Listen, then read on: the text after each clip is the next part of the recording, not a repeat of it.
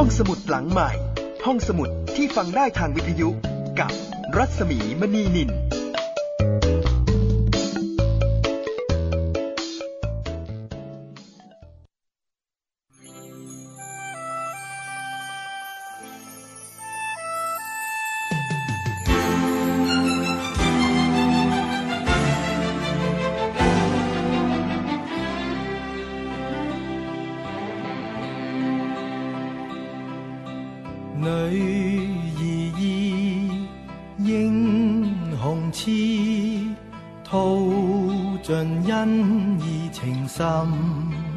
I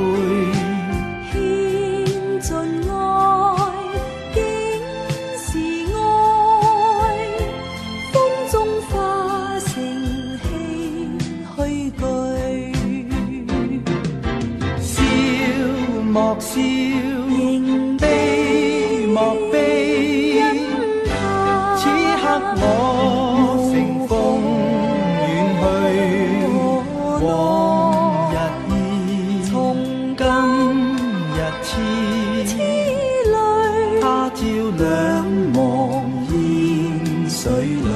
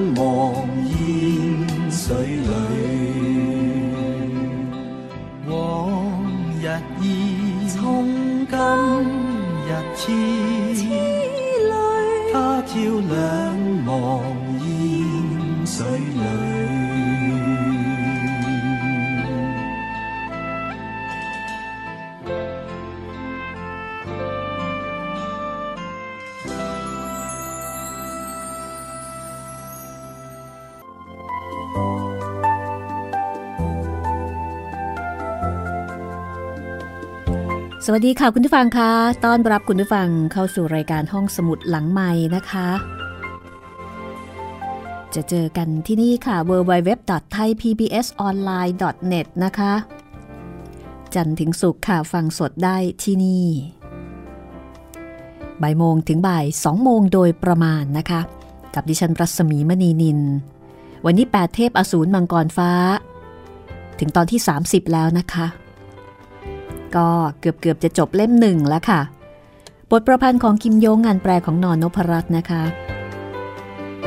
สำนักพิมพ์สยามอินเตอร์บุ๊กจัดพิมพ์มีด้วยกันทั้งหมด 5 เล่ม วันนี้ถึงตอนที่ 30 มาทวนความเดิมกันเลยกันละกันนะคะ เจงบ้วนชิวต้องการประจานตระกูลตวน ว่าตวนอื้อ สมสู่กับบักอ้วงเชงคือทั้งคู่ เป็นลูกชายและก็ลูกสาวของตวนเจียซุงซึ่งเป็นท่านอ๋องของประเทศไต้หลี แต่กลายเป็นว่า หญิงสาวที่อยู่ในห้อง กลับกลายเป็นเจงเล้ง ลูกสาวของเจงบ้วนชิวแทน ปากว้วงเชง ถูกสามเจ้าพระยา ขุดอุโมงค์ช่วยเหลือออกไปก่อนจำได้ใช่ไหมคะ ที่มีการขุดอุโมงค์แล้วก็ต่อมาค่ะบักอ้วงเชงก็เลยมอบกล่องสีทองให้ตวนเจียซุ้ง ทำให้ตวนเจียซุ้งพ่อของตวนอื้อทราบว่า จริง ๆ แล้วเจงเล้งก็คือลูกสาวของตนอีกคนหนึ่งนั่นเอง เป็นลูกสาวที่เกิดกับกรรมป่อป้อนะคะ คือเจงเล้งไม่ใช่ลูกของเจงบ้วนชิว แต่ว่านางจำเป็นต้องแต่งงานนะคะ เพราะถ้าเกิดไม่เช่นนั้น ลูกก็จะไม่มีพ่อ จากนั้นค่ะกวยงังจือมาขอพบญาติที่ตึกสยบเจ้าทักษิณ ทำให้ตวนเจียซุงได้รู้ว่าคักสิงแสคนทำบัญชี แท้จริงแล้วกลับเป็นยอดฝีมือคนหนึ่ง มีฉายาว่าแซ่ล่าวิญญาณ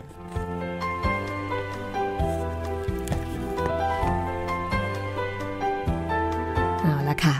เรื่องราวจะเป็นอย่างไรต่อไปนะคะ ติดตามต่อได้เลยกับ 8 เทพอสูรมังกรฟ้าตอนที่ 30 ค่ะ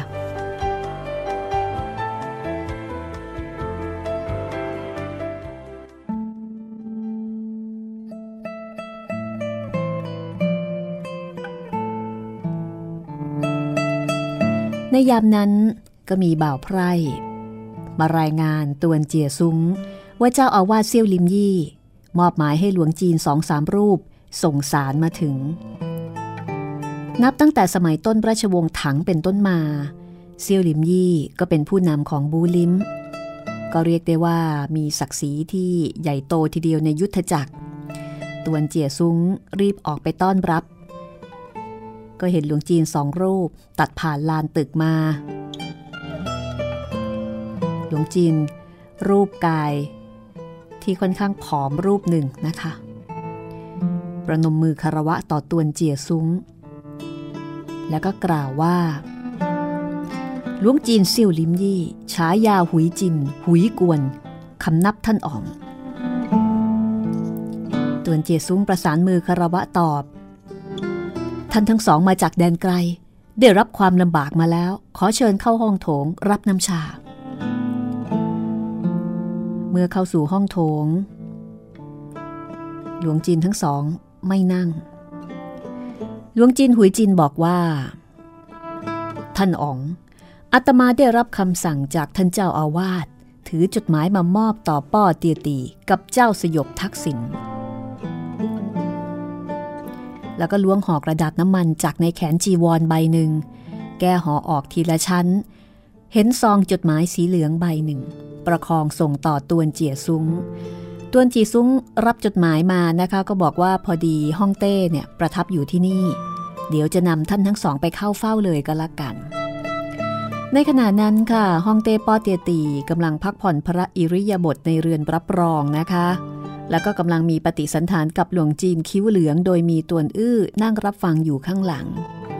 พอทอดพระเนตรพบว่ามีหลวงจีนสองรูปมาเข้าพบ คือหลวงจีนหุยจินแล้วก็หุยกวนก็ประทับยืนขึ้น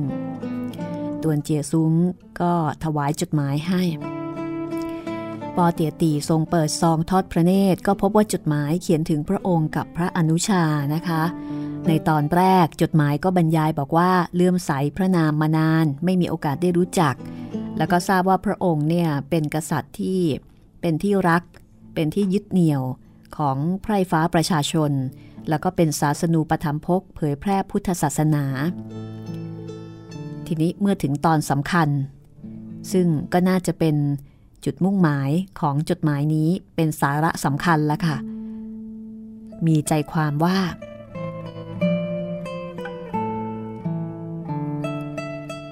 สิทธิน้องเราเฮียงปุยใต้สื่อนำสิทธิ์ทั้งสี่ผ่านดินแดนท่าน ในฐานะเป็นสิทธิสถาบันสงฆ์เดียวกัน ทั้งต่างเป็นสหายร่วมแนวชาวบูลิมโปรดให้การดูแลด้วย แล้วก็ลงนามเจ้าอาวาส เฮียนชื้อเสี่ยงสื่อ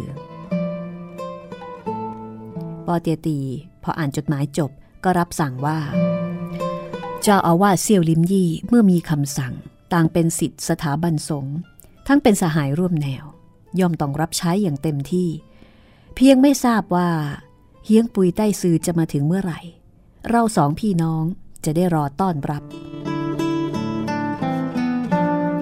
หลวงจีนหุยจินกับหุยกวน ก็คุกเข่าลงกับพื้น โขกศีรษะเป็นเสียงดังนะคะ แล้วก็ร่ำไห้ออกมา พร้อมกับกล่าวว่าท่านอาจารย์ของเรามรณะภาพแล้ว ปอเตียตีกับจวนเจียซุงก็ตกกระจายว่าเป็นไปได้อย่างไร ข่าวใหญ่ขนาดนี้ทำไมถึงไม่ทราบนะคะ เฮียงปุยใต้ซื้อมรณภาพ นับเป็นความสูญเสียของสถาบันสงฆ์และบูลิม เพียงไม่ทราบว่าท่านมรณภาพเมื่อไหร่ ลุงจินหุยจินก็เลยเล่าบอกว่า เมื่อเดือนก่อน เจ้าอาวาสทราบข่าวว่าสีจอมโฉดชั่วแห่งแผ่นดิน คิดจะสร้างความลำบากแก่กษัตริย์ไต้ลีแล้วก็เจ้าสยบทักษิณก็เลยจัดส่ง จัดส่งเฮียงปุยใต้สื่อนะคะ นำลูกศิษย์สี่คนเดินทางมา เพื่อที่จะกราบทูลต่อป้อเตียตี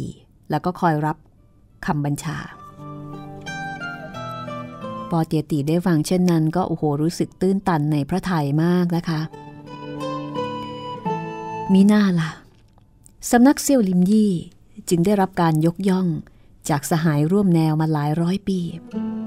เจ้าอาวาสเฮียงชื่อ ถือความปลอดภัยของบูลิม เป็นภาวะส่วนตน แม้ว่า พวกเราจะอยู่ถึงชายแดนทักษิณแต่ก็ยังให้ความห่วงใย ในจดหมายบอกว่า ให้พวกเราดูแลเฮียงปุยใต้สื่อและสิทธิ์ ที่แท้จัดส่งท่านมาช่วยเหลือ น้ำใจของใต้สื่อเจ้าอาวาสเราสองพี่น้องไม่ทราบจะตอบแทนอย่างไร หลวงจินหุยจินก็เลยบอกว่า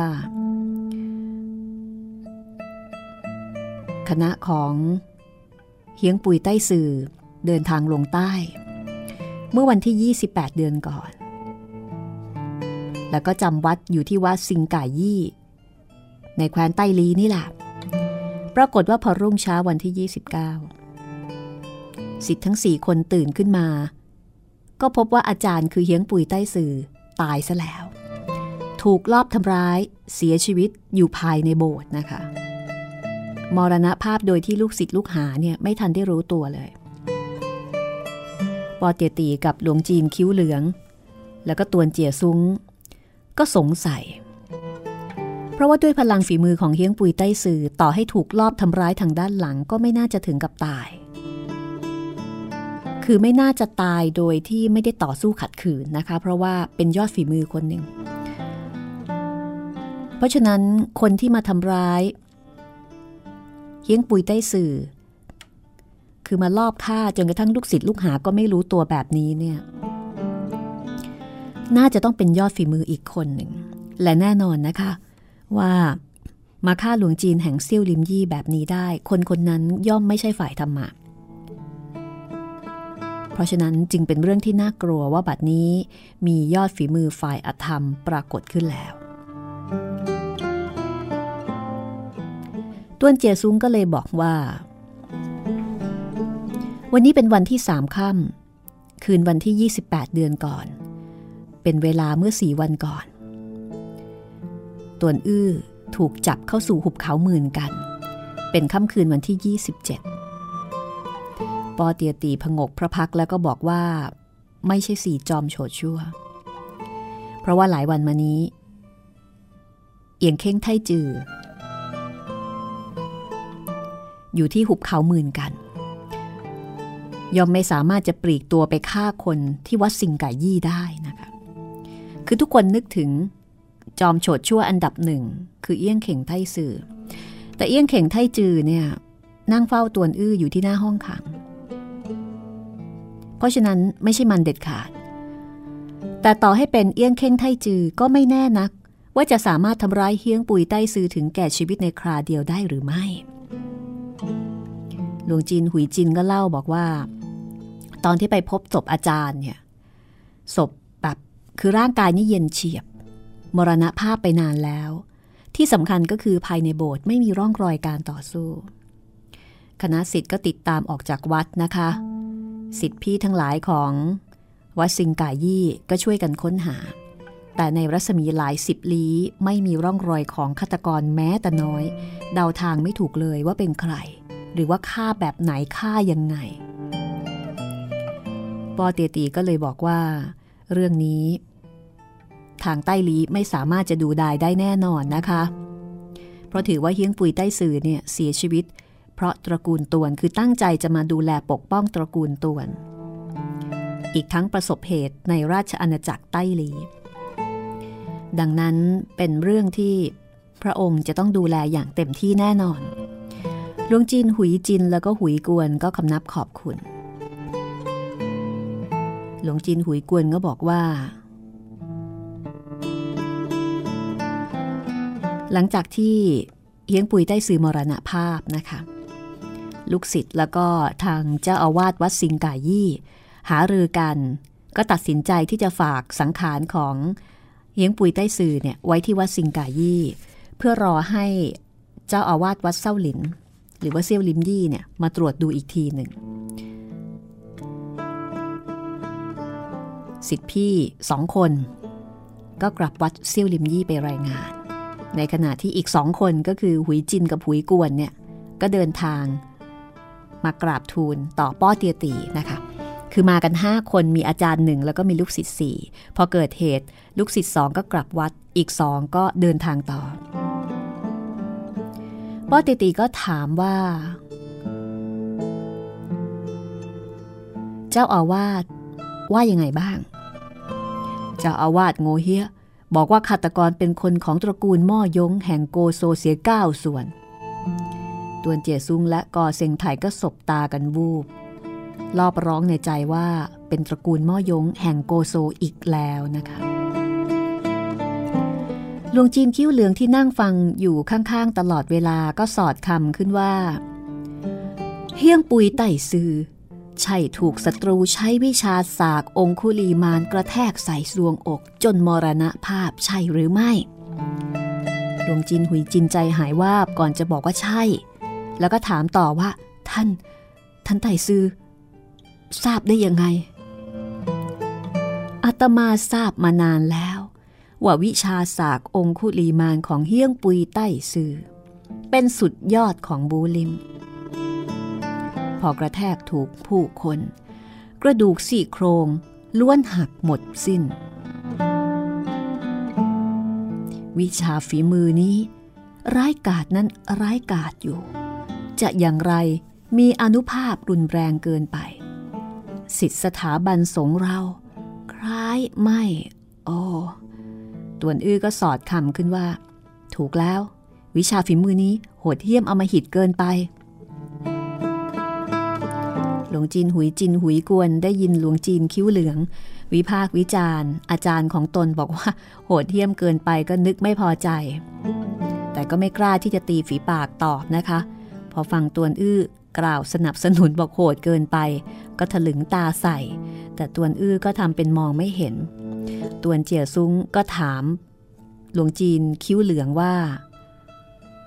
ไต้ซือทราบได้อย่างไรว่าเฮี้ยงปุยไต้ซือถูกวิชาศาสตร์องคุรีมานทำร้ายถึงแก่ชีวิต หลวงจีนคิ้วเหลืองทอดถอนใจก่อนจะบอกว่า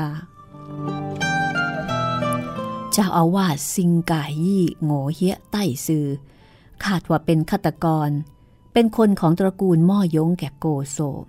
ตระกูลม่อยงแห่งโกโซ มีคำว่า ยืมหอกสนองคืนผู้ใช้ ท่านเคยได้ยินมาบ้างไหมตวนเจียซุงก็บอกว่าคำพูดนี้ กับเคยได้ยินมา เพียงแต่ไม่เข้าใจความหมายในวาจา ยืมหอกสนองคืนผู้ใช้ ยืมหอก สนองคืนผู้ใช้ หลวงจีนคิ้วเหลืองพึมพำนะคะ สีหน้าปรากฏแววหวาดหวั่นพรั่นพรึงขึ้น ปอเตียตีกับตวนเจียซุ้งคบหากับท่านมานานหลายสิบปี ไม่เคยเห็นหลวงจีนคิ้วเหลือง บังเกิดความหวาดหวั่นมาก่อน เมื่อวันก่อนท่านต่อสู้กับเอี้ยงเค้งไทจือ แม้ว่าพ่ายแพ้ แต่ก็ยังมีสีหน้าปลอดโปร่ง แต่ตอนนี้หลวงจีนคิ้วเหลืองกลับแสดงความหวาดหวั่นออกมา แสดงว่าคู่ต่อสู้คนนี้ร้ายกาจมาก ชั่วขณะ ไม่มีใครเอ่ยวาจาใด ๆนะคะ บรรยากาศในเรือนรับรองเงียบสงัด อยู่ครู่หนึ่งเลยทีเดียว ชั่วครู่ให้หลังหลวงจีนคิ้วเหลืองก็บอกว่า อาตมาเคยได้ยินว่า มีคนผู้หนึ่ง นามว่าม่อยงผัก คนคนนี้มีพลังฝีมือกว้างไพศาลถึงขีดสุด ไม่ว่าเป็นไม้ตายของค่ายสำนักใดในบูลิม มันล้วนรอบรู้แล้วก็แตกฉานที่น่าประหลาดยิ่งกว่าคือ หากมันคิดที่จะปลิดชีวิตผู้คน มันจะใช้ออกด้วยท่าไม้ตายที่สร้างชื่อให้แก่คนผู้นั้นตวนอื้อก็เลยบอกว่า นี่เป็นเรื่องที่เหลือเชื่อจริง ๆ ในโลกนี้มีวิชาฝีมือมากหลาย แล้วทำไมคนคนนี้ถึงเรียนรู้ได้ทั้งสิ้น หลวงจีนคิ้วเหลืองก็ตอบว่า หลานเรากล่าวไม่ผิด วิชาฝีมือลึกล้ำไพศาล คนผู้หนึ่ง ไหนเลยจะเรียนรู้ได้หมดสิ้น แต่หม้อยงผักมีศัตรูไม่มากนัก ฟังว่า หากมันไม่เรียนรู้ท่าไม้ตายของศัตรู ไม่อาจใช้ท่าไม้ตายนี้ปลิดชีวิตฝ่ายตรงข้ามก็จะไม่ลงมือ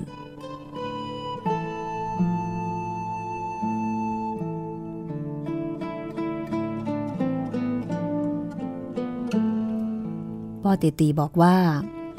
ในแผ่นดินตรงงวนก็มียอดคนเช่นนี้คนหนึ่งชื่อว่า ลกสีสาหง แห่งโอปัก ถนัดในการใช้เหล็กเหลี่ยมบิน ภายหลังคนทั้งสามล้วนจบชีวิตใต้เหล็กเหลี่ยมบิน นักพรตเจียงฮือแห่งซานตุง ตอนฆ่าคนต้องตัดแขนขาของศัตรู แล้วก็ปล่อยให้มันร่ำไห้ คร่ำครวญอยู่ครึ่งค่อนวัน จากนั้นจึงตาย คนนี้โหดมากเลยนะคะ ปรากฏว่านักพรตเจียงหือเนี่ยก็ประสบวาระสุดท้ายเช่นนี้เหมือนกันคำว่ายืมหอกสนองคืนผู้ใช้ของม่อยงผัก ได้รับการเผยแพร่จากปากของนักพรตเจียงฮือเอง ตอนนั้น อยู่กลางตลาดเมืองจีน้ำมณฑลชานตุง ก็ไม่ทราบว่ามีผู้คนมากน้อยแค่ไหนนะคะ ที่มามุงดูนักพรตเจียงฮือ เกลือกกลิ้งร้องร่ำคร่ำครวญอยู่บนพื้น ถูกตัดแขนตัดขาก่อนที่จะตาย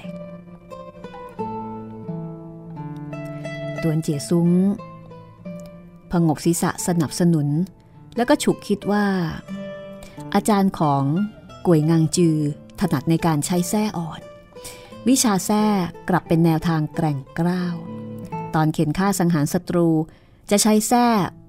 หวดกระแทกศีรษะฝ่ายตรงข้ามจนแหลกเละหรือว่ามันก็ตายใต้วิชายืมหอกสนองคืนผู้ใช้ของม่อยงผักเช่นเดียวกันจำได้ใช่ไหมคะที่ตอนที่แล้วที่กล้วยง่างจือบอกว่า อาจารย์เนี่ยถูกฆ่าตาย แล้วก็บอกว่าน่าจะเป็นคนของตระกูลม่อยงนี่แหละตวนเจียซุ้งก็เลยปรบมือ เรียกหาบ่าวไพร่มาคนหนึ่ง แล้วก็สั่งว่า ให้ไปเชิญชุย สิงแซ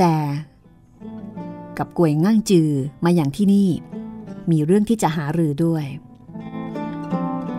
บ่าวไพร่รับคำนะคะ แต่ไม่ทราบว่าซุยซิงแซนี่เป็นใคร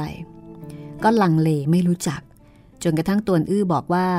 ชุยซิงแซก็คือคักซิงแซแห่งห้องบัญชีนั่นเองอันนี้คือชื่อที่มาตั้งทีหลังแต่ชื่อจริงๆเนี่ยคือแซชุยบ่าวไพร่รับคำแล้วก็หันกายออกไป ไม่นานให้หลังนะคะ ลูกคิดทองอชุยแปะจัวกับกล้วยงังจือเนี่ยก็มาถึงเรือนรับรอง คือคักซิงแซเนี่ย มีฉายาว่าลูกคิดทอง ต้วนเจียซุงก็เลยถามว่า ท่านพี่กวยข้าขอถาม ว่าผู้อาวุโสแซ่กัวที่เป็นอาจารย์ของท่าน ถูกลอบทำร้ายอย่างไรกวยงังจือหน้าแดงฉานด้วยความอายนะคะ เมื่อถามถึงความพ่ายแพ้ของอาจารย์ นิ่งไปชั่วขณะก่อนจะบอกว่า อาจารย์ของเราได้รับบาดเจ็บ ใต้เพลงแท้นามว่าขมอมแหลกสลายขัตกรร้ายมีพลังข้อมือรุนแรง แม้แต่อาจารย์ของข้าก็ไม่อาจ ไม่อาจ ปอเตียตีตวนเจียซุ้งและหลวงจีนคิ้วเหลืองกับกอเซงไถ่ศบตากันบูบอดสถานใจไม่ได้ หลวงจีนหุยจินก็บอกเล่าเรื่องที่อาจารย์ตัวเองตายภายใต้เงื้อมือของคนในตระกูลม่อยง ต่อ ชุยแปะจัวและกวยงังจือกวยงังจือได้ฟังก็มีสีหน้าคับแค้นรันทดโขบเคี้ยวเคี้ยวฟันกรอดกรอด ในขณะที่ชุยแปะจัวไม่พูดอะไรเลยหลวงจีนหุยกวนก็ถามโพร่งขึ้นว่า ชุยสิงแซท่านเกรงกลัว คนของตระกูลม่อยงแห่งโกโซกระมังหลวง จีนหุยจินก็รีบดุสิทธิ์น้องบอกว่าอย่าเสียมารยาทช่วยแปดจัวเหลียวซ้ายแลขวา คล้ายว่า ไม่กล้าพูดอะไรออกไป แล้วก็เกรงว่า คือเหลียวซ้ายแลขวาเหมือนกับว่าศัตรู ล้อมอยู่เห็นอยู่อะไรทำนองนั้นนะคะหลวงจีนคิ้วเหลืองกระแอมเบาๆ ก่อนจะบอกว่า เรื่องนี้ เรื่องนี้เป็นอย่างไร ติดตามช่วงหน้าค่ะแปดเทพอสูรมังกรฟ้าค่ะ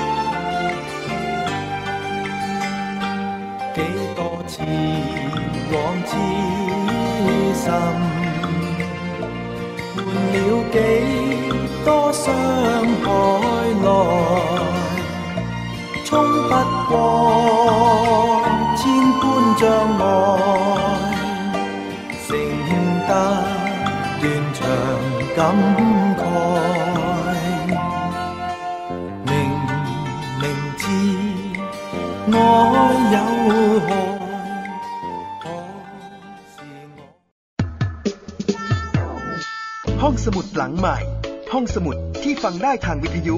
กับรัศมีมณีนิน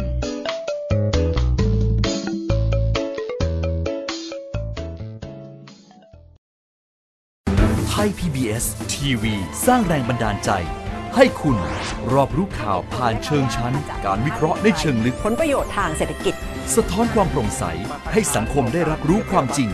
ทั้งที่หน่วยงานที่เกี่ยวข้องส่งเสริมจินตนาการ และสร้างแรงบันดาลใจ ด้วยรายการสาระประโยชน์ และสาระบันเทิง ให้ความสำคัญกับรายการเด็กและเยาวชน มีกิจกรรมดีๆ เชื่อมความสัมพันธ์ระหว่างครอบครัว สร้างความใกล้ชิดกับผู้ชมทางบ้าน มีพื้นที่ให้ผู้ผลิตอิสระได้ร่วมคิดและผลิตรายการที่สร้างสรรค์ มีความพร้อมในการออกอากาศระบบทีวีดิจิตอลสมบูรณ์แบบที่คม ชัด ทั้งภาพและเสียง มีช่องทางนำเสนอข่าวและรายการ ผ่านสื่อใหม่ที่มีประสิทธิผลเข้าถึงรายการต่างๆ ได้ไม่จำกัดพื้นที่ จึงสัมผัสแต่สิ่งดีๆ สร้างพัฒนาการใหม่ให้ชีวิต ไทย PBS ทีวีที่คุณวางใจ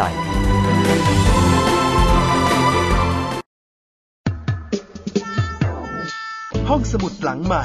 ห้องสมุดที่ฟังได้ทางวิทยุ กับรัศมีมณีนิน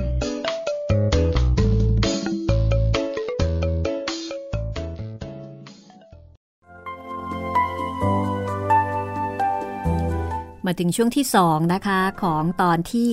30 ค่ะ ตัวละครใหม่ออกมาแล้วนะคะ ตระกูลม่อยง หรือ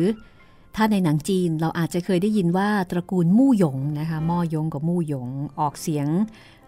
คนละจีนม่อย้งออกเสียงแบบแต้จิ๋วมู่หยงก็แบบจีนกลางนะคะ คุณผู้ฟังคะคุณกำลังติดตามรายการห้องสมุดหลังใหม่นะคะแปดเทพอสูรมังกรฟ้า จากบทประพันธ์ของกิมยง งานแปลของคุณนอนนพรัตน์นะคะ ขอบคุณสยามอินเตอร์บุ๊กค่ะ แล้วก็ขอบคุณเพลงประกอบจากอัลบั้ม Silk and Bamboo ของคุณฮักกี้ไอเคิลมานด้วยนะคะ ที่ใช้เป็นเพลงตอนเล่าเรื่องคุณผู้ฟังก็สามารถฟังย้อนหลังแล้วก็ดาวน์โหลดได้นะคะ ที่นี่ www.thaipbsonline.net ค่ะ เอาละเพื่อไม่ให้เป็นการเสียเวลาเราไปฟังกันต่อเลยก็แล้วกันนะคะ กับตอนที่ 30 ช่วงที่2ค่ะ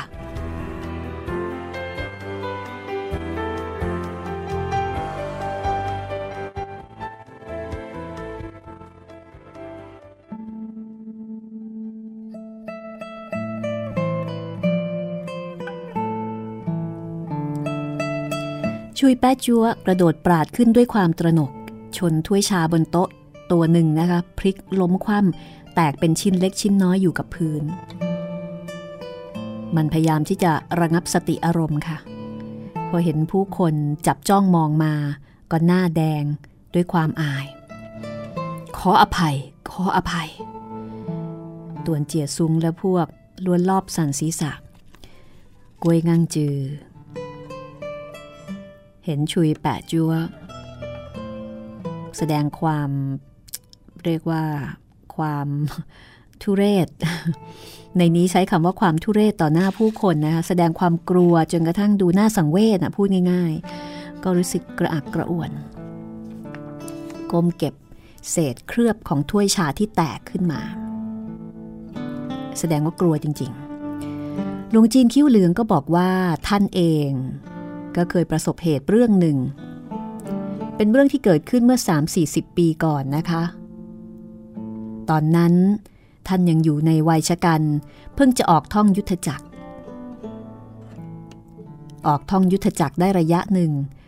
ก็ยังถือว่าไม่ได้โด่งดังอะไรมาก แต่ก็พอจะมีชื่อเสียงละค่ะ ทีนี้ด้วยวัยหนุ่มก็เข้าใจว่านอกจากอาจารย์ของตัวแล้ว ไม่มีผู้ใดที่จะมีฝีมือกล้าแข็งกว่า ก็ทนงตนคึกขนองตามประษาวัยหนุ่ม ปีนั้น ท่านส่งคุ้มครอง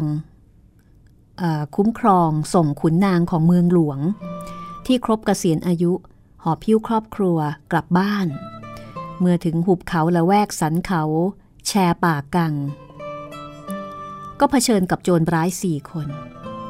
พวกมันไม่ประสงค์ต่อทรัพย์ค่ะ แต่กลับที่จะต้องการฉุดคร่าคุณหนูของขุนนางเมืองหลวงนั้น ลุงจีนคิ้วเหลืองในขณะนั้น ก็ใช้วิชาพลังดัชนีวชิระ ทิ่มใส่หัวใจของพวกมัน โจรร้ายทั้งสี่ก็ตาย ตายโดยที่ไม่ทันได้ร้องครวญครางด้วยซ้ำตอนนั้นอาตมาเห็นว่าตัวเองมีฝีมือยอดเยี่ยมมาก ก็ไปคุยโอต่อขุนนางเมืองหลวงนั้น บอกว่าต่อให้โจรร้ายมาอีกแปดคนสิบคน ก็จะยังคงใช้ดัชนีวชิระปลิดชีวิตพวกมัน พรันได้ยินเสียงฝีเท้าม้ากุบกับ ผู้คนสองคน ขี่ลาผ่านมา คนบนหลังลาแค่นเสียงดังเฮ้อคล้ายเป็นซุ้มเสียงของสตรี ในเสียง เต็มไปด้วยความเหยียดหยามดูแคลน พออาตมาเหลียวหน้าไป เห็นคนบนหลังลาหนึ่ง เป็นสตรีอายุ 36-37 ปี อีกหนึ่งเป็นเด็กหนุ่มอายุ 15-16 หน้าตาหล่อเล้า คนทั้งคู่แต่งกายไว้ทุก ได้ยินชายหนุ่มกล่าวว่า ท่านแม่ ดัชนีวชิระมีกระไรยอดเยี่ยม ถึงได้คุยโอในที่นี้ สตรีนางนั้นก็ดุว่า ดัชนีวชิระของคนผู้นี้ เป็นแนวทางมาตรฐานของตึกตักหม้อล่าง แห่งเมืองผู้ช่างบนทนฮกเกี้ยน มีพลังการฝึกปรืออยู่สามส่วน เด็กทารกเข้าใจอันใด เจ้าหากใช้ดัชนีจะไม่แม่นยำเท่ามันอาตมาพอได้ฟัง ก็แตกตื่นและเดือดดาลในยุทธจักรน้อยคนที่ล่วงรู้สังกัดสำนักอาจารย์ของเรา แต่สตรีนางนี้ กลับกล่าวเปิดโปงออกมา แต่นางบอกว่าเรามีพลังการฝึกปรือเพียงสามส่วน แน่นอน ตอนนั้น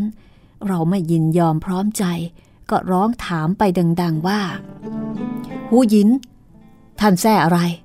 เมื่อดูแคลนพลังดัชนีวชิระของข้า โปรดแนะนำสั่งสอนด้วย เด็กหนุ่มคนนั้น รั้งบังเหียนลา ขณะจะตอบคำ สตรีนางนั้นขอบตาแดงก่ำขึ้นมา กล่าวด้วยน้ำตาคลอหน่วยว่า บิดาเจ้าก่อนตายกล่าวว่าจาใด เจ้าลืมแล้วเหรอ เด็กหนุ่มคนนั้นบอกว่า ทราบแล้วข้าไม่กล้าจะลืมเลือนหรอกท่านแม่ ทั้งสองก็ลงแท่เร่งลาแล้วก็เดินทางต่อ ตอนนั้น เรายิ่งครุ่นคิดก็ยิ่งไม่ยอมรับ กระตุ้นม้าติดตามไป แล้วก็ร้องท้าทายให้มาสู้กัน เราควบขับม้าดี ชั่วพริบตาก่อนล้ำหน้าลาทั้งสองตัว ขวางหน้าคนทั้งคู่ไว้ สตรีนางนั้นก็กล่าวกับเด็กหนุ่มว่า ดูเจ้ากล่าวเหลวไหล ผู้อื่น ไม่รับปากแล้ว เด็กหนุ่ม เชื่อฟังต่อมารดามาก ไม่กล้ามองดูแม้แต่แวบเดียว เราเห็นพวกมันเกรงกลัว ก็บอกว่า วันนี้ข้าจะปล่อยปละละเว้นพวกเจ้าสักวัน วันหน้ากล่าววาจา ให้ระมัดระวังเอาไว้บ้าง สตรีนางนั้นยังคงไม่มองดูเรา แต่กล่าวกับเด็กหนุ่มว่า ท่านอาท่านนี้กล่าวไม่ผิด ภายหน้าเจ้ากล่าววาจาให้ระมัดระวังมากกว่านี้ เราบังคับม้ามาข้างทาง สตรีนางนั้น กระตุ้นลาไปก่อน เด็กหนุ่มตบสะโพกลา ลาคู่ขาก็ก้าวเหยาะย่างออก เราตวัดแส่ม้า หวดใส่ตะโพกลาแล้วก็ร้องให้รีบไป แส่ม้าขณะห่างจากตะโพกลาประมาณเชี่ยเศษ มีเสียงดังฉี่ เด็กหนุ่มนั้นเอี้ยวตัวมา จี้พุ่งพลังดัชนีฝ่าอากาศ จีสกัดแส้ม้าของเราปลิวลิ้วไป เราก็ถูกสะกดจนตะลึงลาน พลังดัชนีของมันนี้ ยังเกลี้ยวกราดรุนแรงกว่าของเราอีก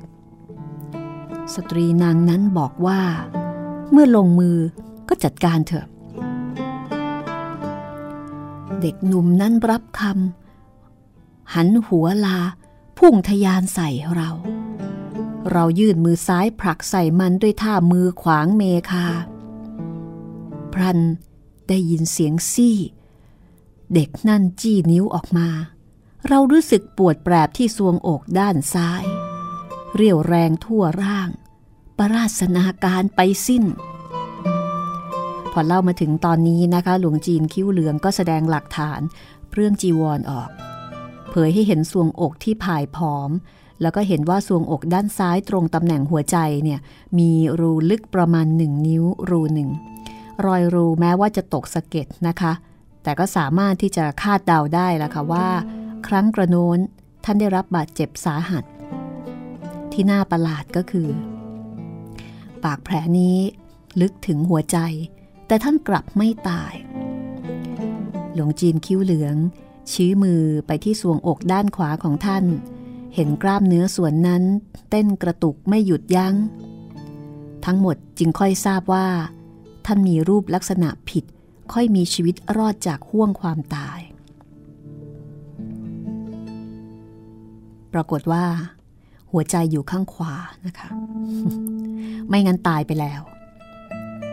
และลักษณะของคนที่มีหัวใจอยู่ทางขวานี้ น้อยคนนักที่จะเป็นเช่นนี้ เด็กหนุ่มที่ใช้ดัชนีทิ่มใส่หัวใจ ในตอนนั้นหลวงจีนคิ้วเหลืองยังไม่เสียชีวิต เด็กหนุ่มก็มีสีหน้า ตื่นเต้นสงสัยว่าเอ๊ะ อุตส่าห์ทิ่มใส่หัวใจ แต่ทำไมถึงไม่ตาย ในขณะที่หลวงจีนคิ้วเหลืองตอนนั้น เห็นโลหิตหลั่งไหลออกมา เข้าใจว่าไม่สามารถที่จะรักษาชีวิตเอาไว้ได้ก็คิดว่าตัวเองเนี่ยคงจะต้องตาย ก็ร้องบอกว่า โจรน้อย ดัชนีวชิระ ของตึกตักหม้อล่าง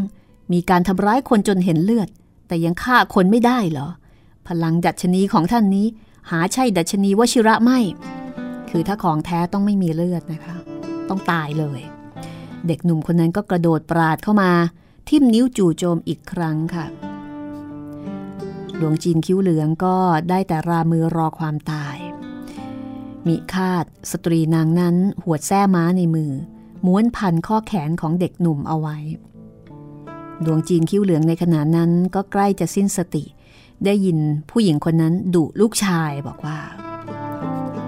ตระกูลม่อยงแห่งโกโซ ทำไมถึงมีเด็กที่ใช้การไม่ได้เช่นเจ้า พลังดัชนีของเจ้าเมื่อฝึกปรือไม่ถึงขั้นก็ไม่อาจจะฆ่ามัน ลงโทษเจ้าภายในเจ็ดวัน ได้ยินแค่นี้ก็สิ้นสติไปก่อน โดยที่ยังไม่ทันได้รู้นะคะว่า ผู้หญิงคนนี้ลงโทษลูกชายยังไง ชุยแปะจัวได้ฟังเช่นนี้ ก็ถามบอกว่าแล้วภายหลังเนี่ยได้เจอเจอพวกนี้อีกหรือเปล่า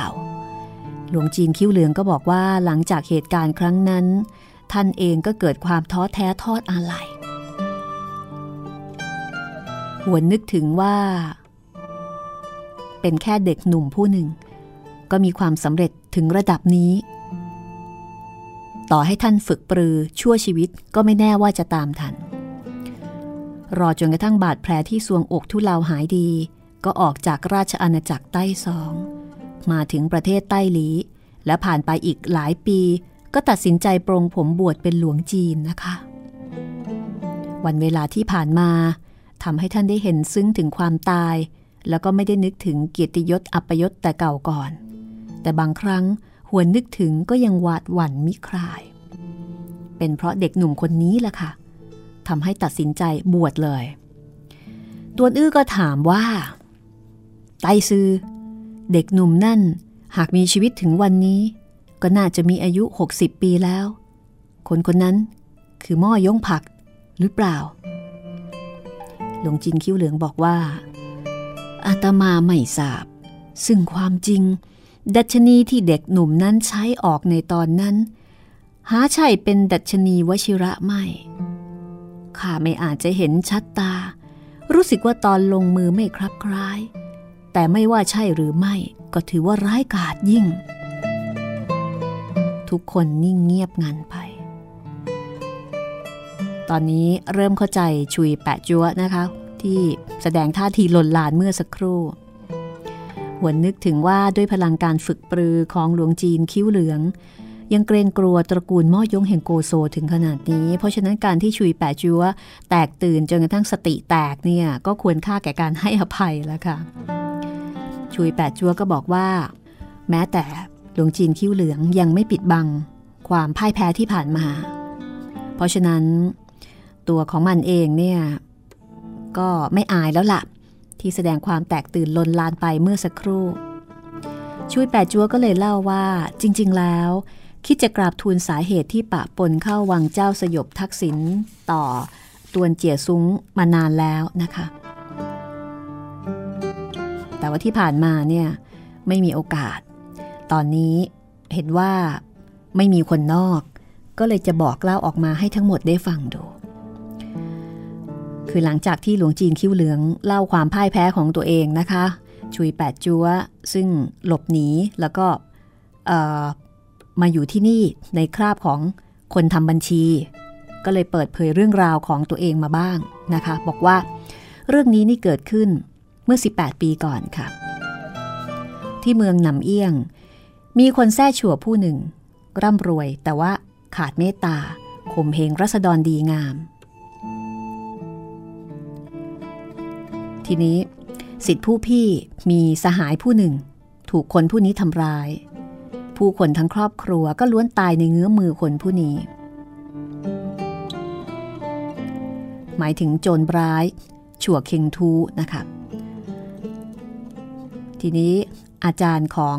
ก่วยงังจือเนี่ยร้องชั่วเคงทูตต่อเจ้าหน้าที่บ้านเมืองหลายครั้ง เจ้าหน้าที่บ้านเมือง ก็ถูกไอ้เจ้าชั่วเคงทูจ่ายเงิน คือปิดปากนะคะ ให้ระงับเรื่องเอาไว้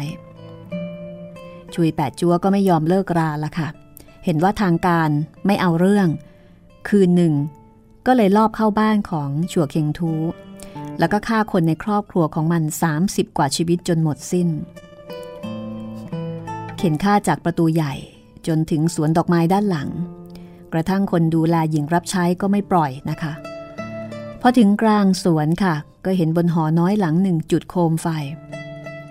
มันก็วิ่งขึ้นไปเตะประตูห้องเปิดออก ที่แท้เป็นห้องหนังสือ บนแคร่ไม้ มีหนังสือเรียงรายเต็มไปหมด มีบุรุษสตรีคู่หนึ่งกำลังนั่งอ่านหนังสืออยู่บนโต๊ะคู่กัน บุรุษมีหน้าตาที่คมคายหล่อเหลา อายุประมาณ 40 เศษ ศีรษะโพกพาดนักศึกษา ในขณะที่สตรีเนี่ย อายุน้อยกว่า หันหลังให้มองไม่เห็นหน้า นางสวมเสื้อผ้าเบาบางสีเขียวอ่อน แต่แค่เห็นด้านหลังก็รู้สึกว่าเรือนร่างเนี่ยงดงามหมดจด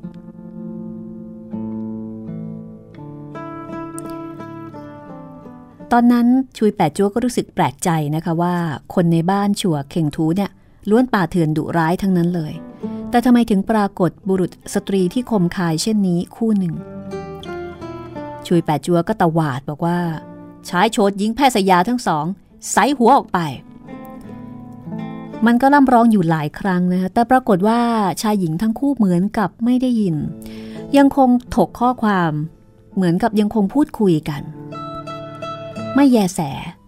ไม่แยแสต่อชุยแปะจัว ซึ่งก็ถือว่าเป็นเรื่องที่แปลกมาก ในขณะที่ชุยแปะจัวท้าโถมเข้าหา บุรุษผู้นั้นพลันหยิบช่วยลูกคิดบนโต๊ะขึ้น แล้วก็ไม่ทราบว่าทำยังไงนะคะ เม็ดลูกคิดสามเม็ดพุ่งวาบออกชุยแปดจัวรู้สึกปวดแปรบที่สวงอก ร่างนี่ถูกตรึงติด ขยับขยื่นเคลื่อนที่ไม่ได้เลย ในพริบตานั้นชุยแปดจัวบังเกิดความกลัวขึ้นมาอย่างบอกไม่ถูก เพราะตัวมันเองนั้นมีฉายาว่าลูกคิดทอง ไปไหนมาไหนก็พกพาลูกคิดที่หลอมสร้างจากทองคำติดตัวเครื่องหนึ่ง อันนี้คืออาวุธนะคะ ไม่ใช่ลูกคิดธรรมดา คือตัวลูกคิดนี่มีการติดตั้งกลไก เม็ดลูกคิดทั้ง 77 เม็ดสามารถจะดีดพุ่งเป็นอาวุธได้ทุกเมื่อ แต่เมื่อเห็นลูกคิดบนโต๊ะหนังสือจัดทำจากไม้แดง ซี่ไม้ไผ่ที่กั้นกลาง หักเป็นหลายท่อน แสดงว่าคนใช้เนี่ยใช้กำลังภายในกระแทกจนหัก แล้วก็บังคับให้เม็ดลูกคิดซัดพุ่งออก ก็นับว่ามีฝีมือที่ยอดเยี่ยมมาก ชายหญิงคู่นี้ยังคงไม่แยแสต่อชุยแปะจัวนะคะ ยังคงถกถึงข้อความในหนังสือ จวบจนกระทั่งไก่ขันบอกเวลาเช้า บุรุษผู้นี้จึงค่อยปิดหนังสือ จากนั้นปาดมือซ้าย ใส่กลางหลังชุยแปดจัวเบาๆเพื่อคลายจุดให้ แล้วก็ชักชวนผู้หญิงคนนั้นกระโดดออกทางหน้าต่าง ชุยแปดจัวก้มศีรษะลงมองนะคะ ก็เห็นว่าเสื้อผ้าสวงอกทะลุเป็นรูสามรูค่ะ เม็ดลูกคิดสามเม็ดนี่ปักเรียงรายกันที่สวงอก คือเรียงรายเป็นแถวเป็นแนวตรงเป๊ะเลยนะคะ ตรงเป๊ะถึงขนาดที่ว่าต่อให้ใช้ไม้มาวัดเนี่ย ก็ไม่แม่นยำถึงขนาดนี้ โอ้โห พูดไม่พูดเปล่านะคะ เปลืองผ้าออก ทุกคนพอเพ่งตามองก็อดหัวรอบไม่ได้ เห็นเม็ดลูกคิดสองเม็ดพอดี ฝังอยู่เหนือราวนมของมัน ระหว่างราวนมฝังอีกเม็ดหนึ่ง เหตุการณ์ผ่านไปนานปีนะคะ ยากนักที่มันยังไม่หาทางถอนออกมา ชุยแปดจัวสั่นศีรษะกรัดกระดุมเสื้อผ้าเอาไว้แล้วก็บอกว่า เม็ดลูกคิดทั้งสามเม็ดนี้ฝังอยู่บนร่างของข้านับเป็นโทษทันสาหัสนักข้าคิดจะใช้มีดเล็กๆ คว้านออก แต่พอใช้กำลังกระทบกระทั่งจุดของตัวเอง ก็ต้องสิ้นสติไป แม้ว่าจะใช้ตะไบหรือกระดาษทรายถูไถขัดฝนยังคงเจ็บปวดมาก มีหนำซ้ำ ขอเพียงดินฟ้าอากาศเปลี่ยนแปลง ตำแหน่งทั้งสามแห่งนี้ก็เจ็บปวดสุดทนทาน คนที่ได้เห็นก็ทั้งตื่นตระหนกทั้งหน้าหัวร่อนะคะ คือตลกไม่ออกละค่ะ คือเห็นภาพแล้วก็หน่าขำ แต่จริง ๆ ถ้าใครโดนก็ขำไม่ออก นี่เป็นสาเหตุที่ทำให้ชุยแปดจัวถึงกับสติแตกเลยนะคะ เมื่อพูดถึงตระกูลม่อยง ชุยแปดจัวบอกว่าขากลัวนัก ว่าจะได้เจอมันอีก ถ้าเจออีกชีวิตคงจะต้องถูกปลิดปรง วิธีเพียงหนึ่งเดียวก็คือ อย่าได้เจอเจอกับมันอีกเลยข้านึกถึงประเทศใต้ลีอยู่ทางฟ้าทักษิณชาวบูลิมตรงง้วนไม่ค่อยจะย่างกลายมา ดังนั้นจึงเร้นกายอยู่ในตึกเจ้าสยบทักษิณเม็ดลูกคิดทั้งสามเม็ดฝังติดกับซวงอก พอเจ็บปวดขึ้นมา ถึงได้แต่ดื่มสุราอย่างไม่คิดชีวิต อันนี้ก็เลยเป็นสาเหตุที่ทำให้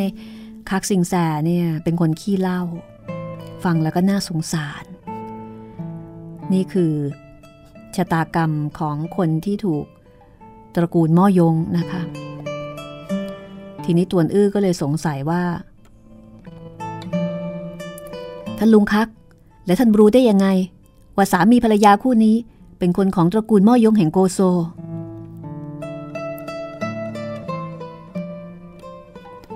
ชุยแปดจัวยกมือเกาศีรษะก่อนจะบอกว่า นั่นเป็นข้อสันนิษฐานของสิทธิผู้พี่ของข้าหลังจากที่ข้าถูกเม็ดลูกคิดทั้งสามเม็ดตวัดใส่ ก็ไปหารือกับสิทธิผู้พี่ เขาบอกว่าในยุทธจักรมีแต่ตระกูลม่อยงแห่งโกโซ ที่รู้จักใช้วิชายืมหอกสนองคืนผู้ใช้ เราใช้เม็ดลูกคิดสยบผู้คน มันก็ใช้เม็ดลูกคิดจัดการกับเรา คนที่มีชื่อเรื่องลือที่สุดของตระกูลม่อยง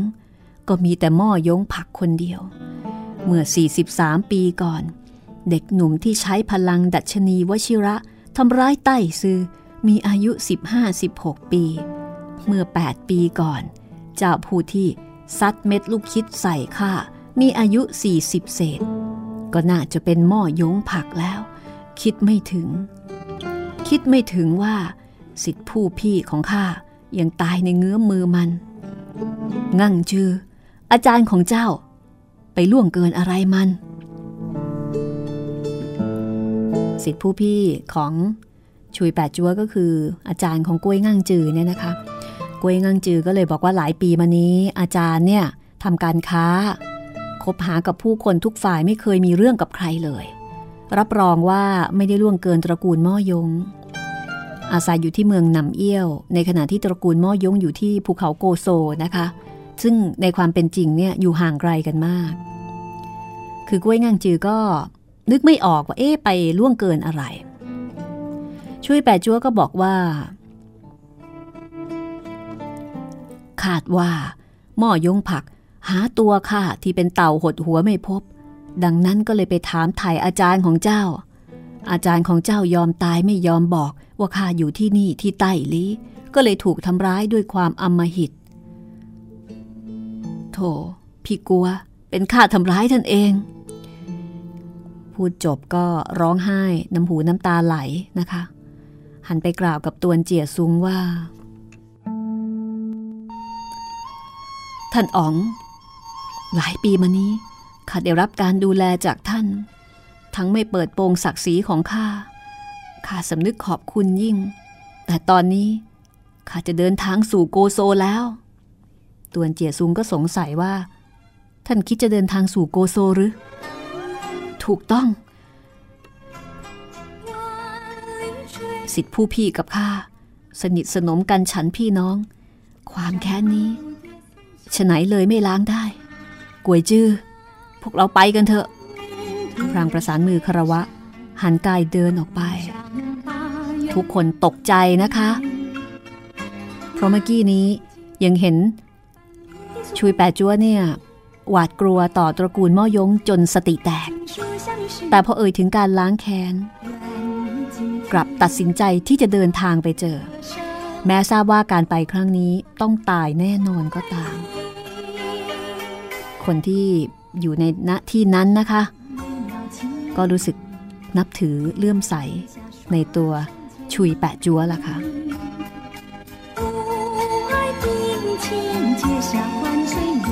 เอาละค่ะ เรื่องราวจะเป็นอย่างไรต่อไป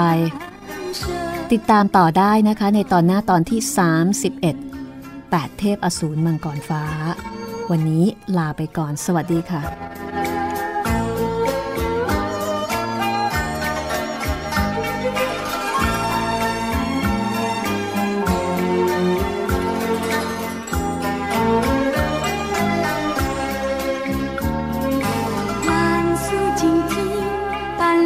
诉不清。月儿动听，锦书相遇是柔情。愿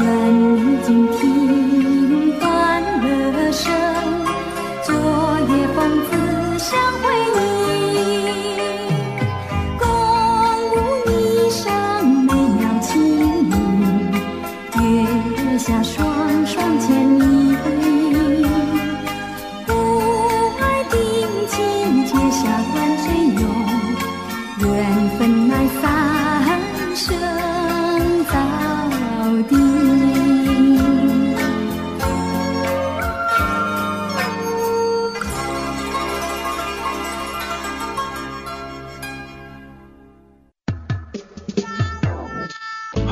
หลังใหม่ ห้องสมุดที่ฟังได้ทางวิทยุกับรัศมีมณีนิน